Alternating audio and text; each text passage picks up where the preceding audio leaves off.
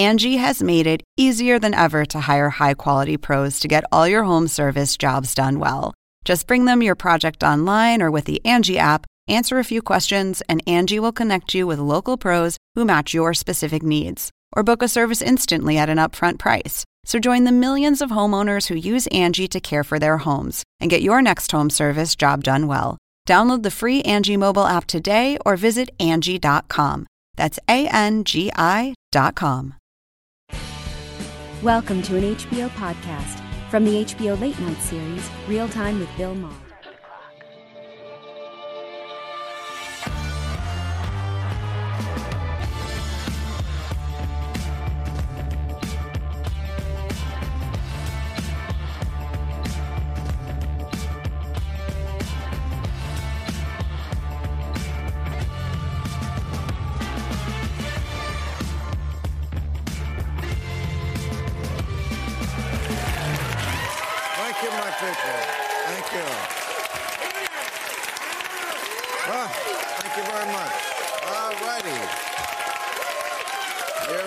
Kind. I appreciate it.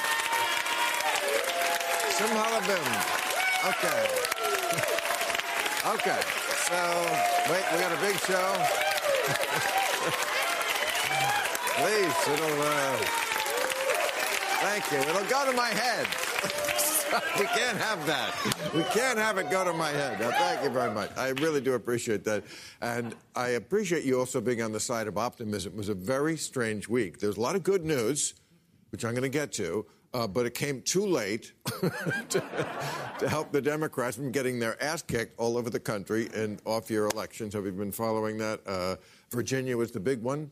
Uh, the, Terry McAuliffe was the governor. It should have been an easy race. Lost to Glenn Youngkin. Have you nobody Glenn Youngkin? It sounds like the scotch you buy at Costco. Glenn Glenn Youngkin. Okay, so the big. Uh, I've been saying this. Schools are going to be the big.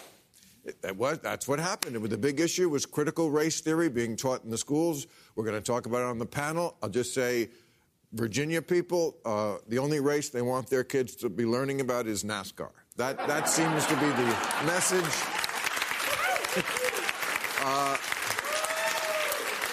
Now, I think Democrats should study critical race theory, uh, which is the theory that it's critical to win races.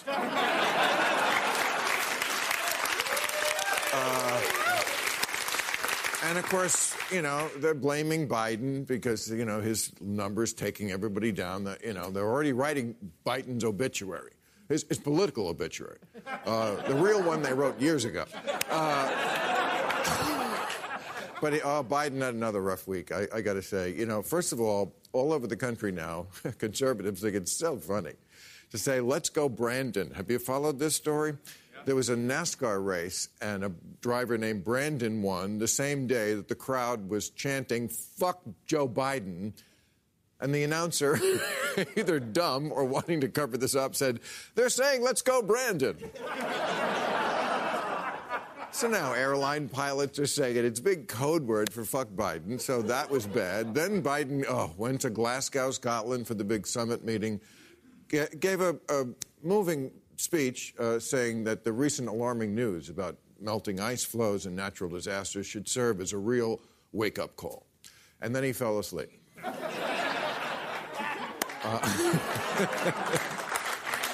so that didn't look good. No, the, the far left is right. He's not woken up. he's got, got to literally, literally be more woke. Uh, His disapproval rating, Joe's, was 36%. Not that far long ago.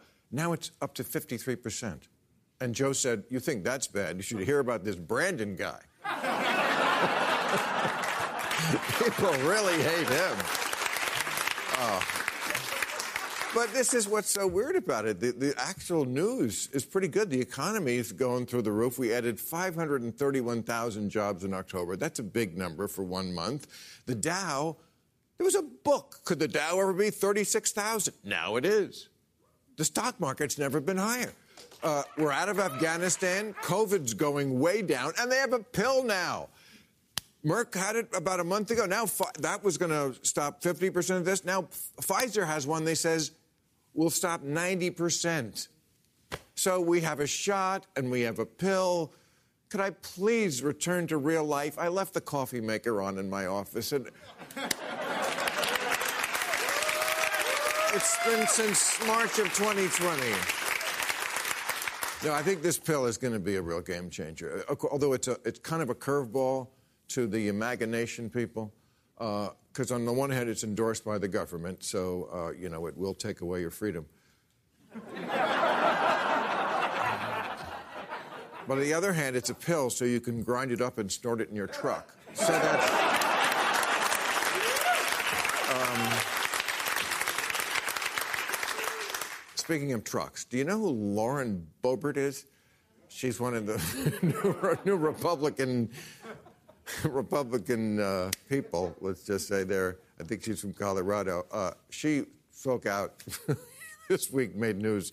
She said, No one really needs paid maternity leave because, quote, I delivered one of my children in the front seat of my truck.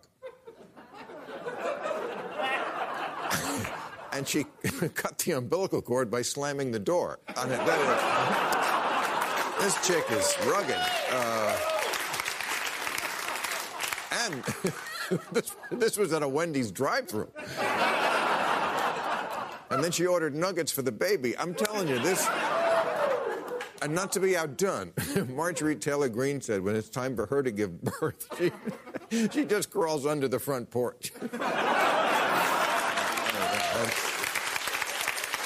Uh, but speaking of paid maternity leave, Democrats are this close to passing their big bill, and family leave is added back in. Joe Manchin was objecting to that, and uh, Kyrsten Sinema, she, she's still deciding what, what to go as for Halloween. Uh, she is hard to really. And uh, this, I love this. Did you see this story? There's hundreds of QAnon followers. Are there QAnon people here? Everyone is welcome at my show. no? no?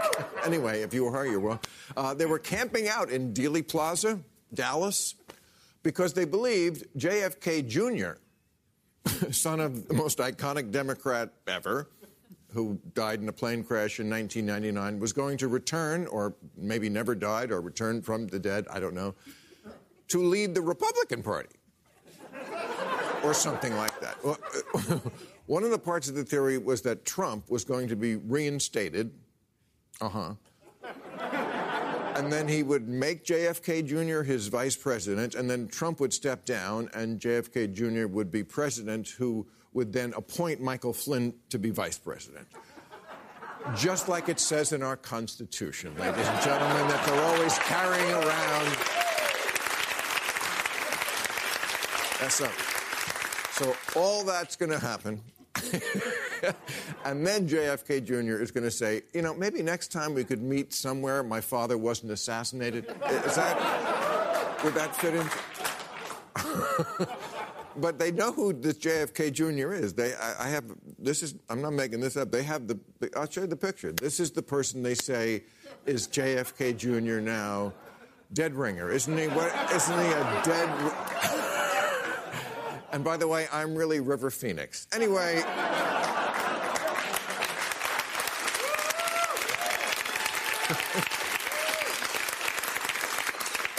now, to conclude this monologue, to bring up an issue, I'm reluctant to do dick jokes. I mean, I do them sometimes. Believe me, if you saw how many I was submitted, you'd be thanking me for only doing a fraction of what I could be doing. But this is a true thing that I think says a lot about our nation and our mental state at the moment. Here in LA this week, there was a small dong march. I'm not making this up. A small dong march to raise awareness about the problem of shaming men with tiny penises. a march in the street. Now, I have so many questions. I, I mean, if you have a tiny penis, is the thing you really want to do raise awareness? Uh, the, that would be my one thing. And, you know, I gotta say, announcing in public you have a tiny penis takes big balls. All right, we got a great show. We got Michael Eric Dyson and Glenn Loury. First up, she is the senior senator from Minnesota and author of Antitrust, taking on monopoly power from the Gilded Age to the digital age. Senator Amy Klobuchar.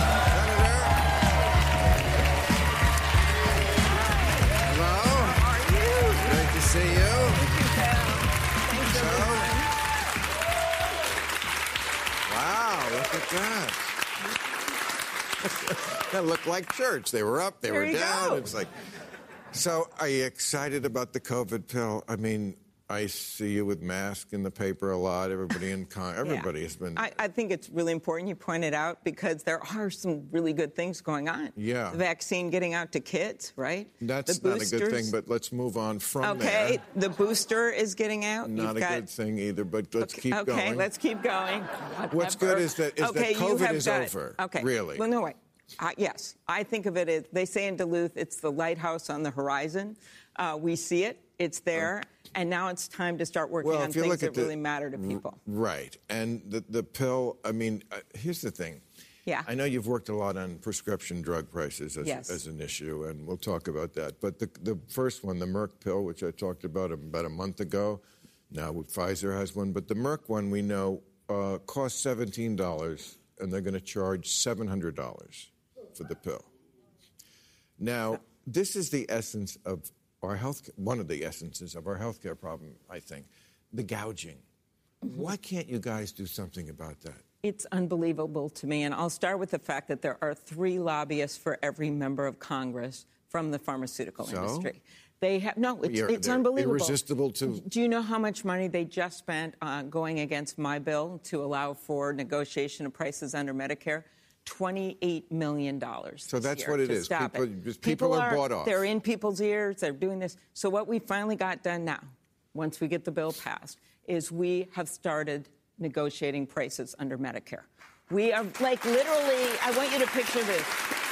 You would think. Right. You would It's- think that 46 million seniors would have some bargaining power, but yet Right. our country is paying more for prescription drugs than any country in the world. Right. Yet it's our taxpayers that have paid for all this But just research. ne- negotiating the, the price, uh, which is such an easy thing to do. We all, if you buy in bulk, I mean, what is Costco? It's just that principle. If you buy in bulk, you get a discount, which we don't do on this level. And I got to say, you know, the message, even the Republicans, the, the, not maybe the, the politicians, but Republican voters are for this. yeah, Who 90 wouldn't? percent of people are for it. Who wouldn't be?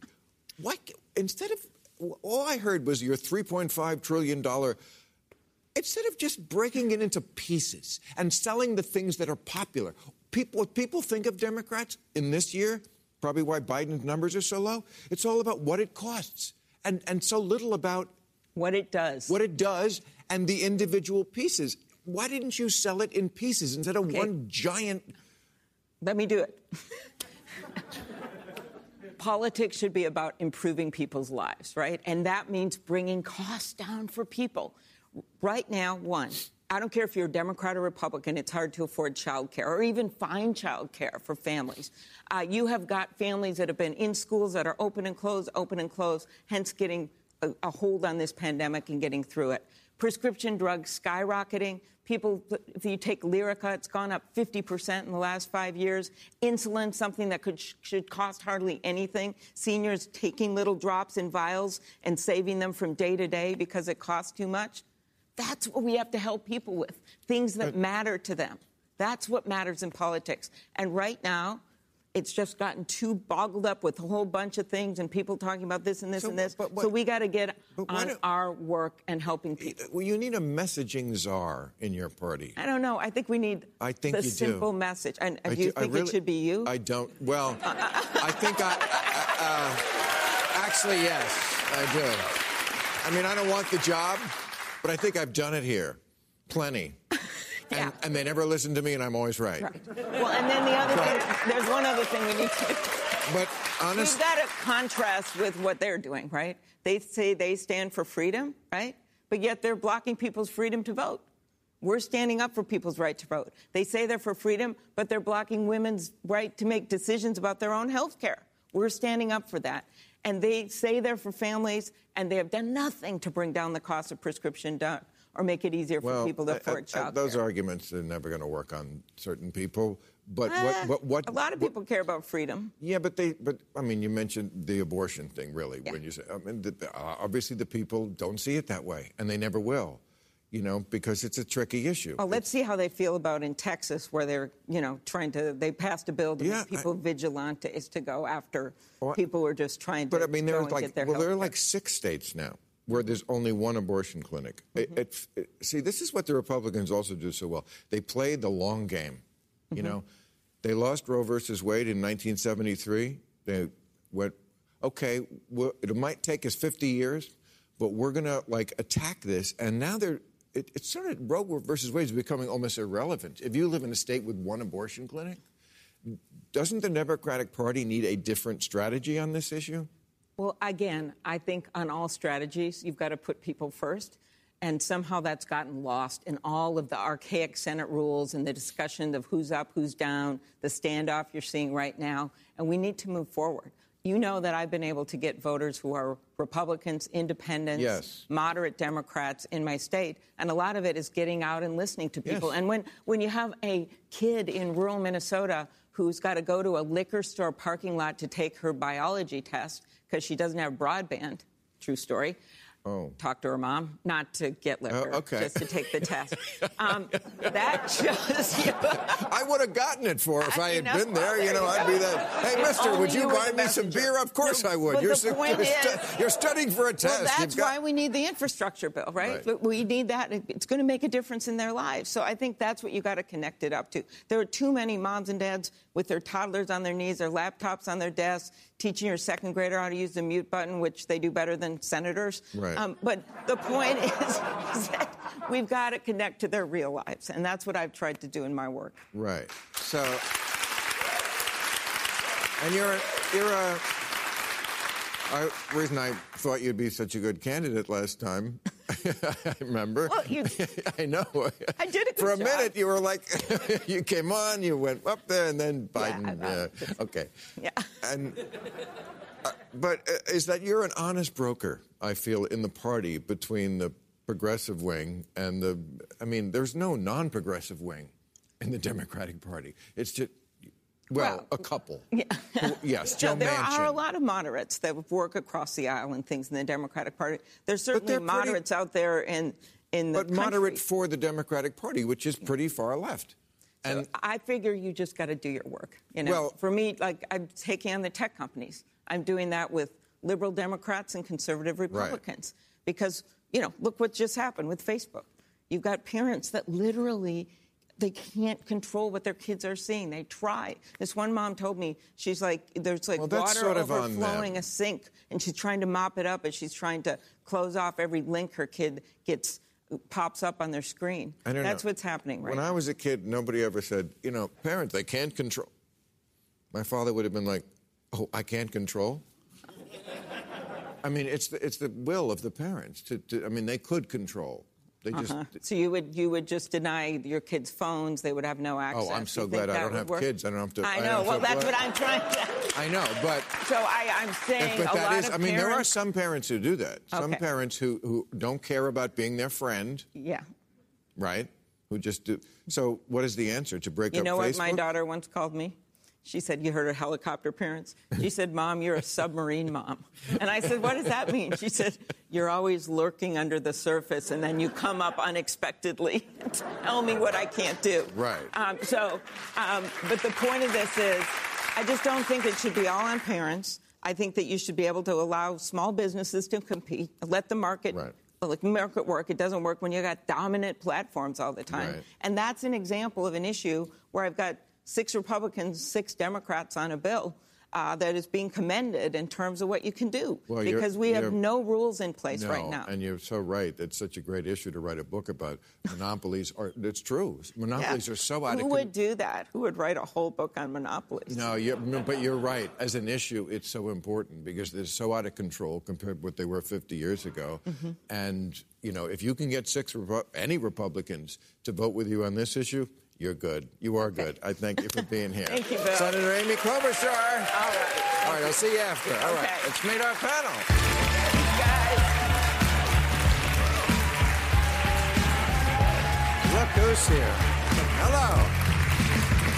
Okay. He is a professor at Vanderbilt University now and author of the new book, Entertaining Race Performing Blackness in America. Michael Eric Dyson is over here. How you doing? And he's a professor of economics at Brown University who hosts The Glenn Show, available on YouTube, all podcast platforms, and at glennloury.substack.com. Glenn Loury, great to meet you, sir. Good to be here, Bill. Um, two professors I have on, so I, I know I'm going to learn a lot. I appreciate you both being here. Let's just start with the election that we had Tuesday. I know off-year elections, people say, "Oh, don't they don't mean that much." I still think they do because it's still our best way for people to be heard. And let, we're always surprised on election day because we don't know what people are thinking. It tells us a lot.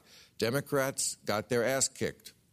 Uh, it was called a woke lash in the media. Some of the places in Buffalo, a socialist named India Walton was alone on the ballot. Republicans did not even run anybody against her. Uh, she won the primary. Tells you a lot about how our system works. In the primary, she won among the Democrats. Alone on the ballot, lost to the write-in candidate who was the former Democratic mayor. Uh, in New Jersey, my home state, Steve Sweeney, the number two most powerful politician in the state, lost to Ed Durr, a truck driver who spent, well, I've read $153, I've read $2,000, but not a lot, shot the campaign ad on his phone. Uh, sounds like an Adam Sandler movie. And in Virginia, they lost all. This is a state Biden won by 10 points. They lost all. They lost the governor, lieutenant governor, attorney general, the state house. When Republicans lose, they always say, "Well, you have to do an autopsy." So, what's the autopsy on the Democrats? It's a center right country, as Joe Manchin says. The Democrats have overplayed their hand. Uh, McAuliffe thought that by uh, using the phrase racist dog whistle, he could rebut a legitimate argument from parents concerned about the way in which racial issues were being taught to their children. He was wrong. To me, the most interesting thing about Virginia is that that issue could turn the, uh, make the difference in the outcome of the race. Uh, it would necessarily weigh against McAuliffe, but how is it that it made the difference in the outcome of the race, to which I attribute the general weakness of the leadership of the Democratic Party? I'm talking about President Joseph Biden, who's something less than an absolutely compelling and charismatic figure. Well, we knew that going in. Yeah. Well, I, I don't know if I agree with uh, Professor Loury about the the total consequence, but clearly, um, in the in the interim, yeah, it was. Uh, I don't know if it was quite the Obama shellacking uh, during his first midterm, uh, but I think it's more of a mixed message because India Walton, of course, did as you say, ran unopposed. Uh, the the the Democratic mayor who was already suffering because he handled poorly uh, the aftermath of the George Floyd uh, protests and the economic recovery of the, the Buffalo Renaissance. He took her for granted. He, he blew her off. He wouldn't even debate her. All right. and then well, he got involved. It's a So my small point- potatoes one. Let's talk about the big one in Virginia. well, but, but my, well, but but even with Buffalo, the point is is that it was not a referendum on whether a Democratic socialist could govern because she spoke to the issues of the people. When you think about Virginia, um, dare I say that yeah, you don't have Trump to beat up on. Maybe one of the lessons was Trump is not a good whipping boy. Uh, or sufficient as a whipping boy to get you elected. I think that's definitely true. But what's interesting is Trump has been displaced and therefore distributed because now you don't need Trump involved. It's like Deus ex machina. He's the ghost in the machine. The, the, the, the point is that parents who were spooked by critical race theory, none of whom can define it, when you ask them what it is, they don't know. but what they do know is that black people are being centered, their history is being taken seriously. And if you say you're concerned about history in America, why is it that when it comes to black history, it becomes a bet? But I the war on find that a disingenuous argument because I don't think that is what people are objecting to. I don't think most people, and of course there are some places in this country where they will and some people who will, but they're not objecting to black history being taught. There are other things going on in the schools. Can Like we, what? Can we just like separating children by race and, and describing them as either oppressed or oppressor. I mean, there are children coming home who are tra- feel traumatized by this. Uh, that's what's that's what parents Bill, are objecting Bill, to. You you do know that the beginning. and I know Professor uh, Loury knows that the, the beginning of critical race theory in the in the modern times is two years ago. Christopher Rufo, a white guy, who said, "Look, I'm reading the anti-racist literature. I see this critical race stuff. This stuff will make good publicity." And he began to drive it home. It's not critical race theory, it's the notion of centering black people as historical agents. And, and the question is if you talk about white kids being traumatized, oh, really? So that black kids being made to portray slaves? I mean, we, we got stories on both sides. I do think you're underestimating the anti black sentiment that's deeply entrenched, that's way beyond Trump, which is troubling to me. It ain't just Donald Trump, well, it it's the party itself. What you? Oh, well, first of all, it's American history that we're talking about. And the question is, Absolutely. in what register do we tell the story about American history? Blacks don't have a separate history right. from America. Absolutely. Secondly, I just have to observe Buffalo, New York, socialism. I mean, this is the Rust Belt. This is, this is working class, white, right. hard hat on the east side of Lake Erie, Buffalo, New York. Socialism? Mm-hmm. How did you ever think socialism was going to sell in Buffalo, Buffalo New York? Uh, thirdly, they do this every time. By they, I mean the activists on the left who want to push the woke canon. They deny that what, that what I see with my lion eyes is actually what I'm seeing with my lion eyes. I don't have to be able to parse what Derek Bell or Kimberlé Crenshaw might have written in a law review to know that the race issue has come into the classroom because mm-hmm. of what has happened in the aftermath of George Floyd and all of that. Right. Uh, defund the police? Come on defund the police when crime is going up, when homicide is through the roof, when people are feeling unsafe in their, uh, in their communities. And then people say, well, no, we didn't really mean defund the police. We just meant rearrange the uh, deck chairs on the Titanic. So um, I, I, think they underestimate the uh, uh, determination of the American people to resist a certain kind of interpret- interpretation of the story about the country uh, there's many different ways of telling that story, and we African Americans are going to have to come into some understanding with the rest of the country about how we tell the story well, let, together. Let, let, me say that. that that's, that's fascinating. I agree with you that black history is American history if America realized that right? The reason there's a segregated Black History Month is because there's been the, the kind of alienation of the narrative of black people's participation in the American story. The necessity for then highlighting, underscoring, and spotlighting black people has been precisely because we've not been seen as American. It started with Thomas Jefferson when he said that black people are unloyal citizens in the Declaration of Independence and that indigenous people were savages. My point is this, simply this to believe that uh, the, the critical race theory. It's not a debate, right? They're not debating Kimberlé Crenshaw or Derek Bell. They're debating the fact that finally, if we look at the textbooks, the textbooks have been doing a horrible job of trying to educate our kids about race. So here's the thing if, if critical race theory is getting it so wrong, and oh, let's go back to a time in history where we taught history right. The history textbooks that gave slavery one week, Martin Luther King Jr. a day, and that's it. So it's not as if what was prevailing before critical race theory was a controversial subject, was a complete and thorough engagement and vetting of black people in history. I say let's have it as American why, history, but acknowledge us. Why is that to be one? It's like we're, you make it so polar. I mean, like I'm not te- making it polar. Teach, Bill, I'm teach, recognizing. No, but you're saying what, we have to go back to when they only taught the no, this is no, no, no, no. The, the, the textbooks are being produced now. I'm not talking about some way back in the day. Right. I'm saying right now they don't even recognize the full complement of identities, uh, conflicts, and tensions that black people participated in along with Americans, other Americans, to make this nation. That's all we're talking about. Give well, the drummer some. Well, that's not all we're talking about. We're, we're talking about. Um, kids who seem to be too young sometimes to fully appreciate all this. I, I think if they watched you, they probably wouldn't know a lot of those words. Mm. You know, so, so to ask them to, uh, where, as opposed to just letting kids be kids, mm-hmm. maybe, mm-hmm. where usually kids are pretty nice to each other if they're not instructed not to be. Well, I've got a book coming out in May that's called Unequal that's uh, directed toward teens. They understand every word in there. I, I teens do, yes. Kids but we're talking about younger kids than that. The future. We need to be getting beyond race, frankly. Hmm. We're in the 21st century, not the 19th century. Look at the intermarriage rates. Look at the number of Americans who understand themselves to be multiracial. Look at how the country is changing. There are more Hispanics by far than there are blacks. The Asians are here and they are continuing to come. We have to look at what we're going to be as a country down the road.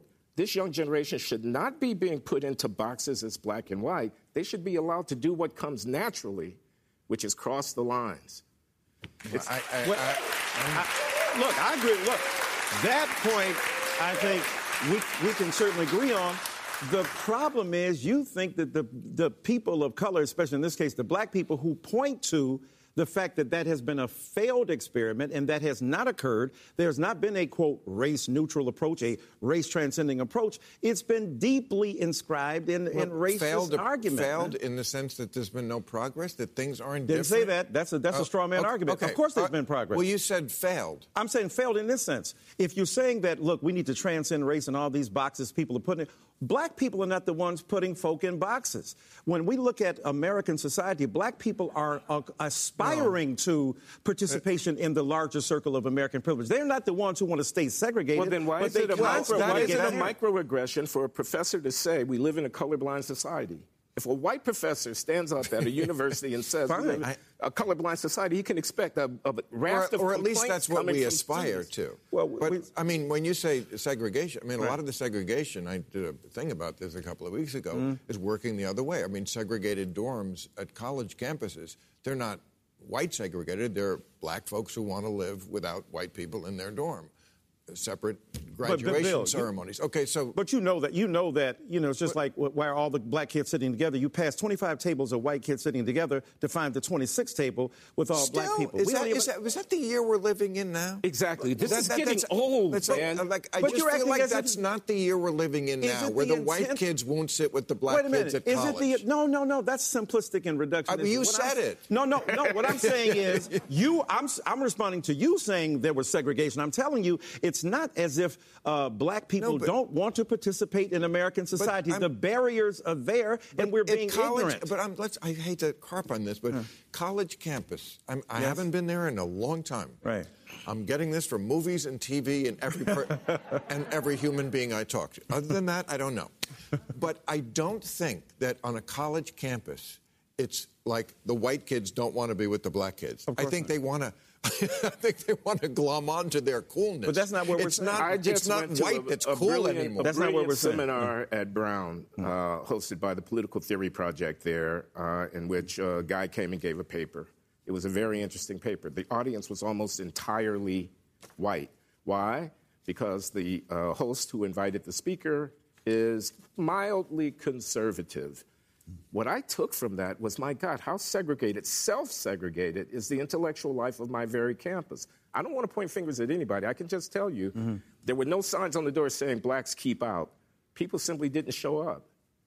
Look, uh, I- look, I don't deny the legitimacy of a self-segregation argument. What I'm arguing, however, is that people who find themselves alienated in spaces that are not hospitable to them, when they're in a majority situation, where if you're a majority student, you don't understand the degree to which your normal experience may be alienating to somebody who doesn't belong there or doesn't feel Right. that they belong there. It's not the intent of white students. I teach classes all the time. The majority of my students are white then African American, Latino, and so on and so forth. So I, I have a rambunctious United Nations kind of way. But what we do there is we confront some of the issues that in their other classes they're not going to be exposed to. The virtue of having a black professor or a professor who studies that issue and culture is to have a very profound engagement with a set of ideas that many of those white students are not used to dealing with. And that has to, the discomfort comes from challenging the histories that they bring with them. I think that's beautiful.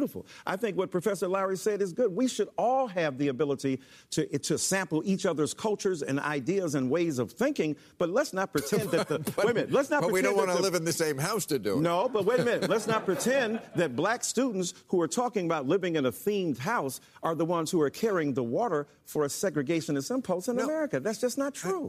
This is getting old. That's just not true. That's just not true. Everywhere you look, That's called a themed house. Everywhere you look, you When- see a contradiction of what my good brother here is mm. saying. You look at what's going on in the newsrooms of the major newspapers in this country, 1619 Project, the New York Times, and so forth and so on. You look at what's going on in the foundation world where they give out the awards and they give out the grants. They are definitely politically correct and woke on the racial issues. Look at what's going on in the personnel offices of the big companies of this country. They are managing their brands by making sure that they get the window dressing right with respect to the racial issues, and on and on. So How is look the 1619 the segregation, though? Of a major magazine, it's Jake Silverstein, No, I- the I'm not- editor, I'm not saying it's along with segregation. Nikole What- Hannah what Jones, saying is- black and white together, talking about 1619 No, no, and I'm- talking about American I'm not trying to debate the 1619 project. I'm trying Right. to say powerful institutions What? are orienting themselves to be open to the very questions that you're saying they're not open to. That's all we talk about in this country is Oh, race. no, hardly all we talk about. But the reason they're doing it is not because all of a sudden one day they say, hey, it's a great idea. People like a Nikole Hannah-Jones present in the New York Times Magazine as a black woman journalist winning a Pulitzer Prize makes sure she brings a kind of rhetorical pressure to bear so that they open up. They don't open up on their own. Power concedes nothing without a demand. That's been the truth from The the, New York. Times? Right. From the New York Times, absolutely. And it's good that it was. It's good that it was written, and that no, we can debate it. Right. Okay. I have to interrupt for one minute because uh, I have to talk about the. Uh, I I think we've been chronicling on this show the different permutations that the right wing has been going through to justify the January 6th insurrection at the Capitol. First, it was Antifa that did it. Then it was liberals dressed as us. That's my favorite. like a McHale's Navy episode. It's them dressed as us. Uh, then it was the FBI. Now they've come around to actually embrace the idea that no, it wasn't a bad day after all. When liberals dressed as it, it was us, and we're proud of it. Now they're owning it. Marjorie Taylor Greene had an interesting quote about it this week, and they're basically saying these were brave patriots. To the point where we thought we could make some money in this. So here at Real Time, we're partnering with the Franklin Mint. Uh, take a look at we're to sell. You watched it on TV. Now you can relive every moment with the Franklin Mint's Heroes of the Coup commemorative coin collection. Beautiful, one of a kind coins, all distinctively handcrafted by American laborers. You'll get Ashli Babbitt, Senator Josh Hawley, the guy who stole the podium, the guy bear spraying a Capitol police officer, the guy who attacked police with a crutch, the hanging off the Senate balcony guy, the Camp Auschwitz sweatshirt guy, and of course the QAnon shaman, complete with his majestic helmet. Each coin comes with a certificate of authenticity and is guaranteed to increase in value. Each month you'll receive a brand new coin to remind family and friends I'm not just trolling you, I've completely bought into this. Today, and you'll also get this lucite bound piece of the actual feces smeared on Nancy Pelosi's wall on that magical day. And this commemorative Rudy Giuliani syrup dispenser, so you can have breakfast every morning with America's mayor. Don't miss your chance to own a piece of MAGA history. May not resemble actual history.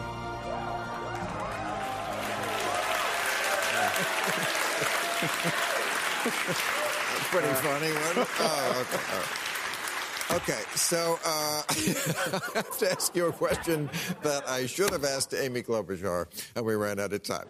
But I wanted to get it out there. It was part of the election on Tuesday, and it happened in her state, in Minneapolis. They voted on whether to replace the police department in Minneapolis with a Department of Public Safety, which would include, now it sounds of course, as always, Democrats horrible at messaging and mm-hmm. language, so mm-hmm. they should mm-hmm. never say defund the police. It's a bad saying.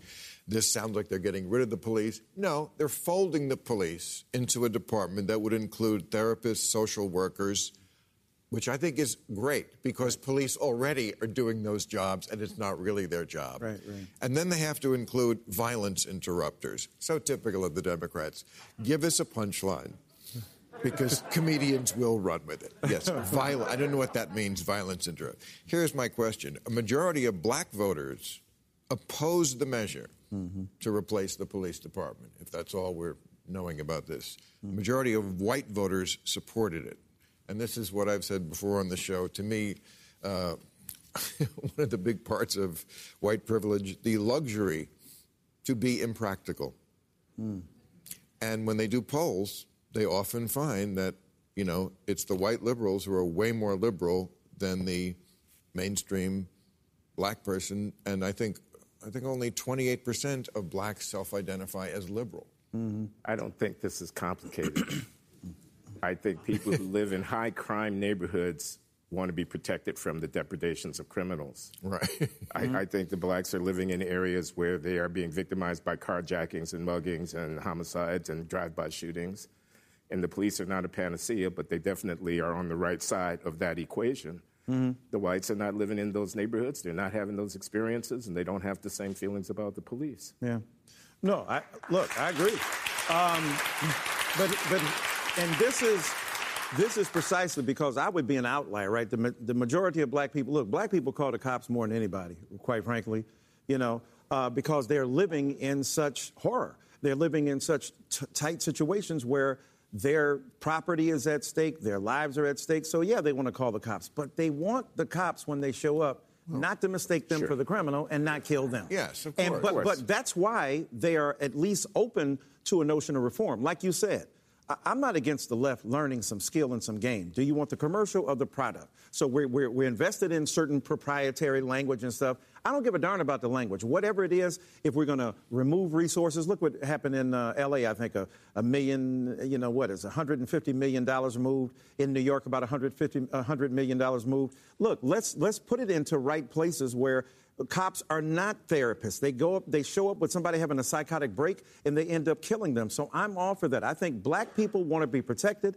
They don't want to get rid of the cops, but they want the cops to be able to determine that they are not inherently criminal, and that's where the issue has been. That's why people have been calling for challenging the police because they don't seem to make that distinction. Right, and we found out only a month or two ago that actually the number of police killings was actually double mm. what we had thought. You saw that big piece in the New York mm. Times? Mm. Yes. A lot of the coroners had been covering for them.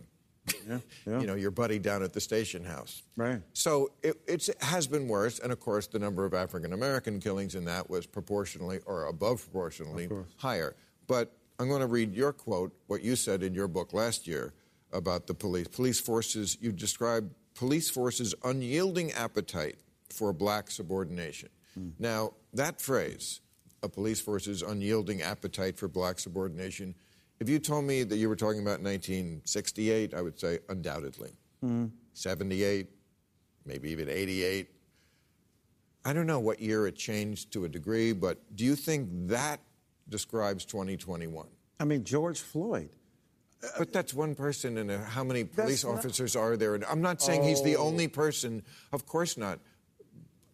For I'm saying it's a mindset, Bill. I'm not saying that individual white people are going around saying, I hate those black people.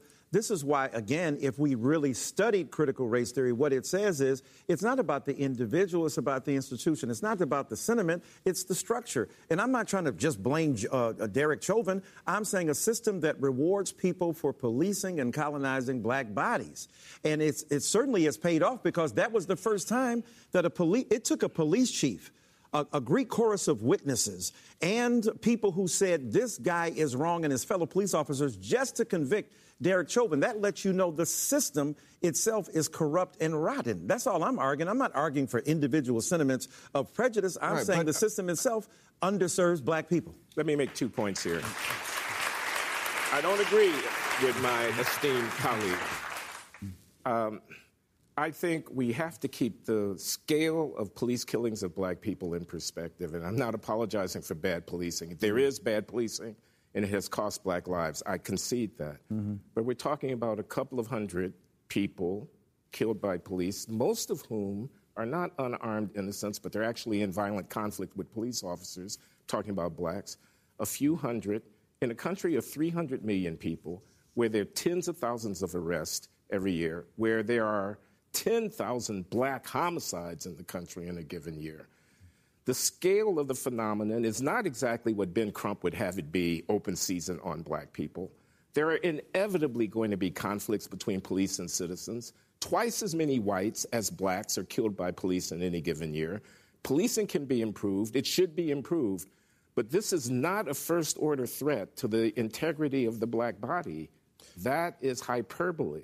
I, well, I would argue. Look, I have two points. I'm okay. I'm sorry, wait to make yeah, the second. Yeah, yeah, no, the second point is let's deracialize this conversation, man. Police who act badly are police acting badly. Citizens who get hurt are victims of bad policing. It doesn't matter what color they are, because once you go down this road of racializing encounters between police and citizens, some of whom are criminals, you invite in the, the mind of citizens a calculation about, well, how many crimes are being committed by blacks? And I don't think we want that calculation in the minds of citizens because quite a few crimes are being committed by blacks.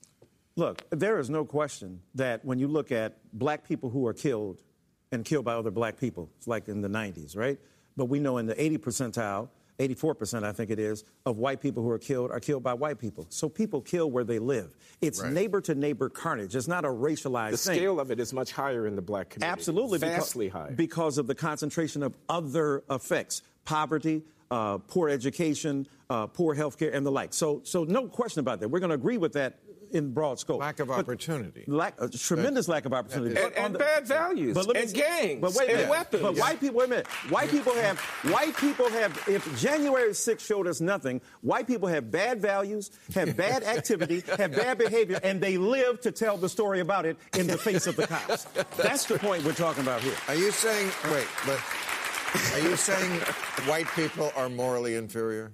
I'm just, I'm, I'm just asking. Uh, darn not. What, what I'm Okay. saying, what I'm I'm, just- what, what, no, what I'm saying, some- is, some people saying- think that. I'm saying the bad behavior of white people is not penalized in the same way that the bad behavior of black people is. So if we're going to be equal about it, let's then penalize black behavior. What I'm saying to you is that there are a bunch of white thugs who never get suspected because they don't have a kind of profiling Right. going on, and they get away with literally murder. That's all I'm All right. suggesting. Thank you, gentlemen. I have to move on to new rules, but it was fascinating. Appreciate you doing it. All right, new rules. Okay, there we go.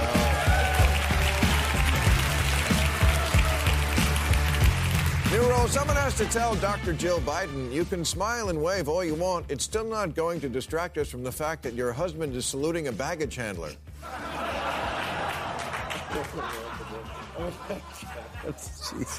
New rule. If you honestly believe the worst thing a president ever did at a summit meeting was catch a few Z's, tell me what you think is happening here.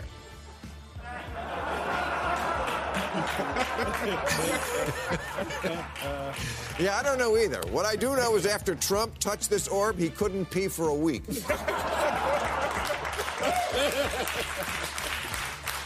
but his erections were fantastic. New, new rule evangelicals must tell me what will happen to the soul of the OnlyFans model who says she has sex with God. Is she destined for hell because she's on OnlyFans or heaven because she has faith? Whatever happens, lady, remember to use a condom because the last woman God got pregnant, he wound up totally ghosting.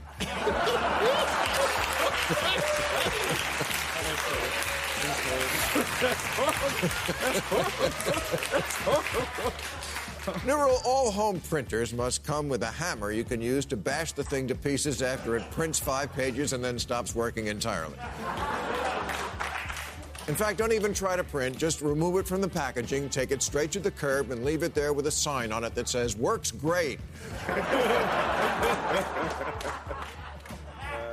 New rule someone must tell Kim Kardashian that, no offense, but she can do a lot better than Pete Davidson.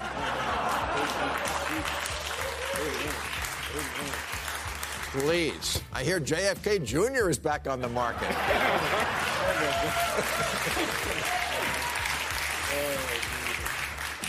And finally, new rule now that the latest climate conference is underway in Glasgow, Scotland, and Greta Thunberg has once again shown the world that she is the conscience of her generation. Someone must tell her, you may be the conscience of your generation, but you don't represent it. I really wish you did, Greta, but you don't. But I can show you who does. Greta, you have 13 million followers on Instagram, which is great. But Kylie Jenner has 279 million, which is more. I mean, seriously, who is the real influencer in that generation? The model citizen or the model? The young woman who refuses to fly or the one who refuses to fly commercial? You see what I'm saying? Greta gets where she's going on a sailboat powered by the wind. Kylie takes a private jet powered by Exxon. And she's 21 times more popular. Now, this is not a screed against comfort or capitalism. I'm fond of both. And I give Kylie credit. She's built a massive business empire without ever releasing a sex tape.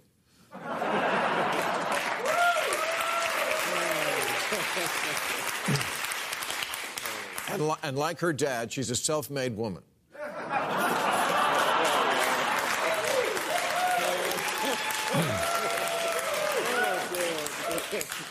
But Kylie embodies and embraces a lifestyle that is pretty much the opposite of carbon neutral. And the younger generations fucking love it. Last week, Kylie posted a tour of her shoe closet, which houses well over a thousand pairs. She also has entire rooms of things she only's worn once. I don't think Greta would approve of that. In polls, young people always claim to be more concerned about climate change than other generations, but they don't act like it. They throw around buzzwords like sustainable and shame people who forget to bring a cloth bag to Trader Joe's. But one of their favorite YouTubers is Mr. Beast, who's famous for stunts like, I gave my 40 millionth subscriber 40 cars. Jason Derulo celebrated his 22nd millionth follower by eating 22 hamburgers. The cognitive dissonance between planet destroying conspicuous consumption and planet saving rhetoric is breathtaking. You say you love Greta and her message, but everything else you love is a climate disaster. Far from rejecting consumerism, young people are so obsessed with labels that venerable fashion houses like Balenciaga have pivoted from selling couture dresses to rich women to selling baseball hats to teenagers. And where does a 20 something get the money to pay $400 for a hat that borrows the Bernie Sanders logo because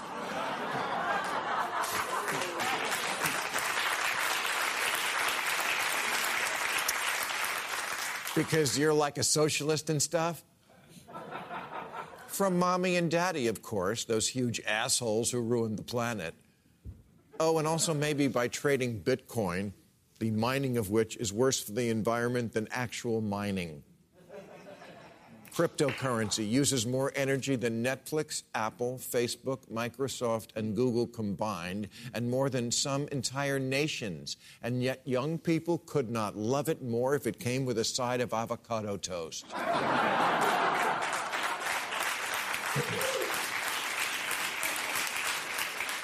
94% of crypto buyers are either millennials or Gen Z, which makes it ring a little hollow when you're out there chanting for us to put the planet ahead of profits.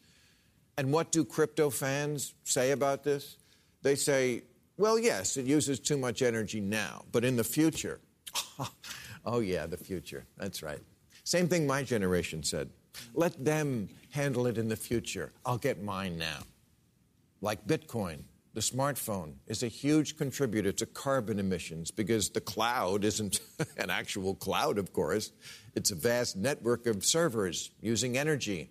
And all that liking and following and subscribing requires lots of fossil fuels. And yet, you would need the jaws of life to pry a phone out of the hands of anyone under 30.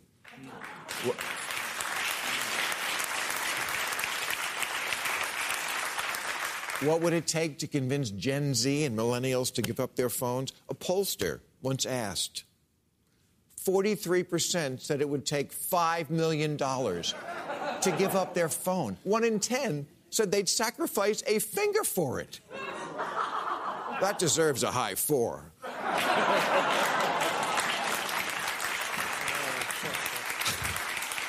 Look, I know it would be fire. Uh, to be able to both live like Kylie and also save the planet, but you can't do both. Last year, when Australia was devastated by wildfires, Greta reminded us that we still fail to make the connection between the climate crisis and ex- increased extreme weather events. Kylie, too, was moved by the disaster and tweeted about how the loss of animal life breaks her heart. Then she quickly followed up with a post of her new $1,500 Louis Vuitton mink slippers. It's always so sad when fire kills potential slippers.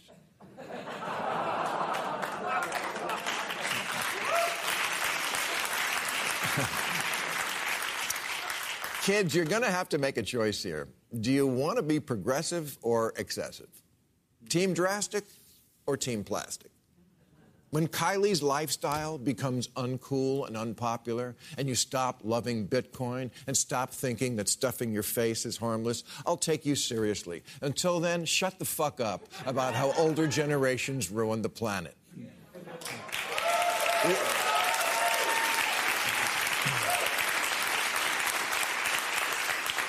We, we get it. Boomers dropped the ball on the environment. We did. We dropped it like it was hot. And for that, I can only say, whoops.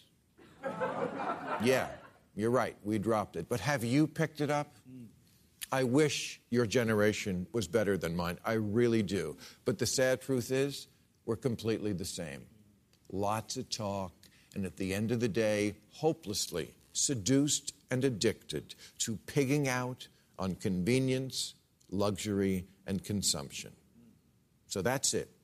You can either be the fake tits and private jet generation or the one that saves the planet. But you can't be both because fake tits are not biodegradable. All right, that's our show. I'll be at the Fox Theater in Atlanta November 6th, tomorrow at the Hulu Theater in New York, November the 13th, and at the Hershey Theater in Hershey, November 14th. I want to thank Michael Eric Dyson, Glenn Loury, Senator Amy Klobuchar, and you. Thank you very much, folks. Catch all new episodes of Real Time with Bill Maher every Friday night at 10, or watch him anytime on HBO On Demand. For more information, log on to HBO.com.